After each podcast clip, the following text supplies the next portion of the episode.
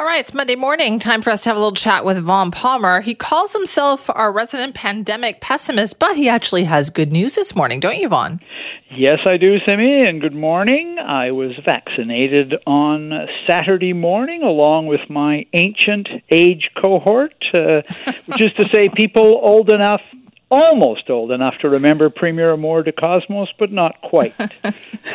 he, he, exaggerates. He exaggerates. Uh, but that's good that you got it. So you did it as part of the age based vaccination rollout, right? Yeah, I registered uh, way back when, uh, and uh, you know I had to I had to restrict myself to uh, Saturday dates because I didn't want to interfere with uh, writing the column for the paper or you know, uh, turn up sick uh, with a reaction on budget day. It went incredibly smoothly. I mean, first of all, you, uh, I'm impressed with how well organized it is.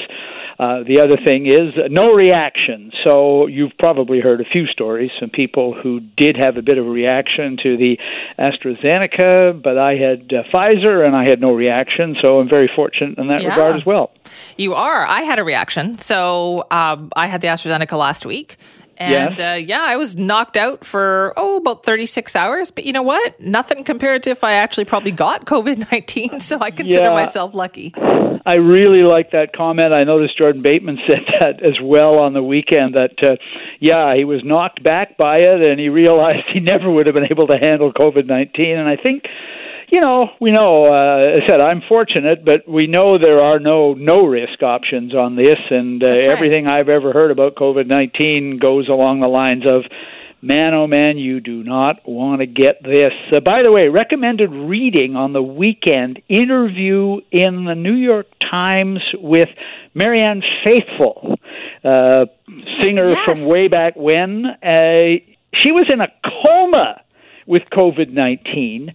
Her. Um, her son says that the note on the bottom of her bed, you know, the medical one that they leave, said uh, um, basically de- put her on a death watch, right? Uh, palliative care only she recovered, and I think her first comment to the interviewer was, "Darling, you do not want to get this thing." So it's a it's a really interesting, very powerful interview. She's 74 she survived heroin, she survived Mick Jagger, and now she survived COVID 19.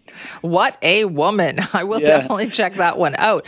Uh, let's talk about ferry traffic over the weekend. This is the first weekend when we were supposed to be getting these new rules. What are you hearing about this? Well, the initial reports are that travel was down. I don't think we've got any definitive statistics on it uh, because it was, you know, sudden. I mean, we, we only got the, the hint at what the regulations are on Friday. I mean, we got we were got told what the restrictions were, but we didn't get told what the enforcement is going to be. So, uh, but yeah, indications are that travel was down. And look, uh, one of the reasons, uh, one of the things the government was hoping for the most was to kind of administer some shock treatment and get people to stop traveling. So, Highways Ministry said Friday traffic was down on some of the main routes uh, to and from the interior, and BC Ferries uh, said that travel was down on the major routes.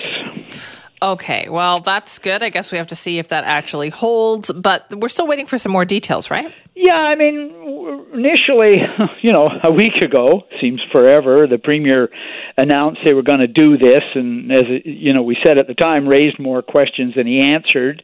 Uh, we were told, well, Mike Farnworth will lay it all out for us on Friday. Well, on Friday, he told us that the restrictions were going to be, and he told us what the fine was going to be $575, but he said, you're going to have to wait till now this week for exactly how the enforcement is going to work.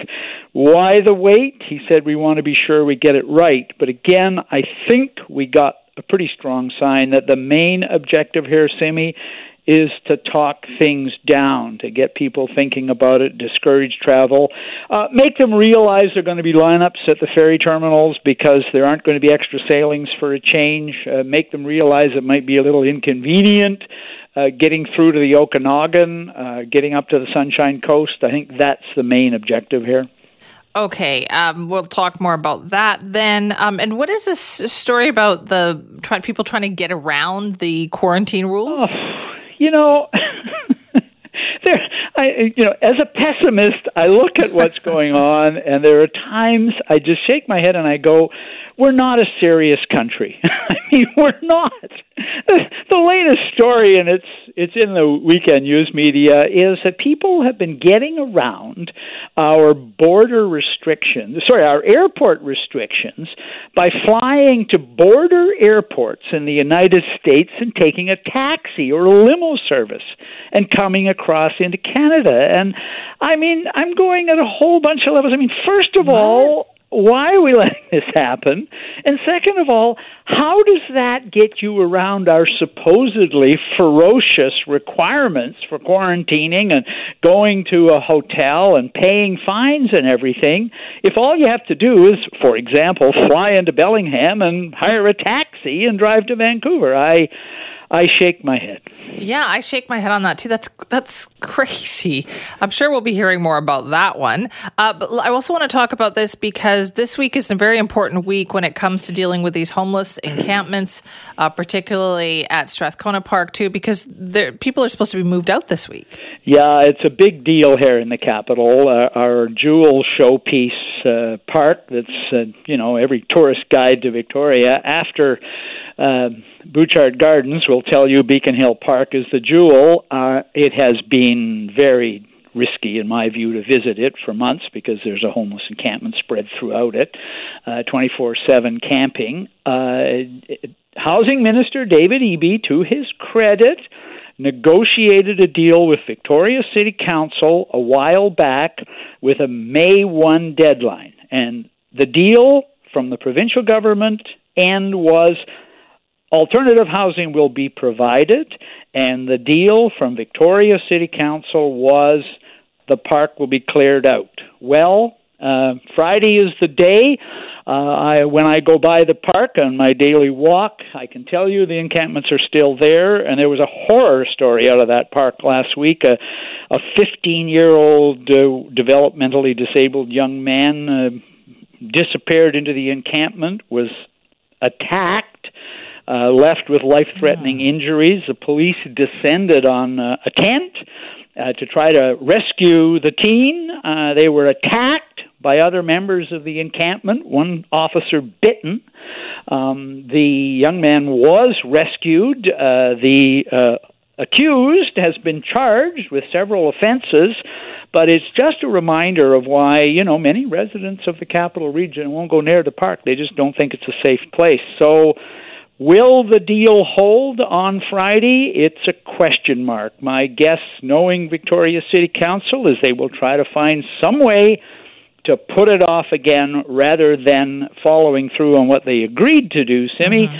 which is to clear out the park. I'll be surprised if that actually happens. Let's see what happens. Vaughn, thank you. Bye bye, Cindy. Vaughn Palmer from the Vancouver Sun. So, of course, we'll be talking about that this week, too, because not just Beacon Hill Park in Victoria, but Strathcona in Vancouver.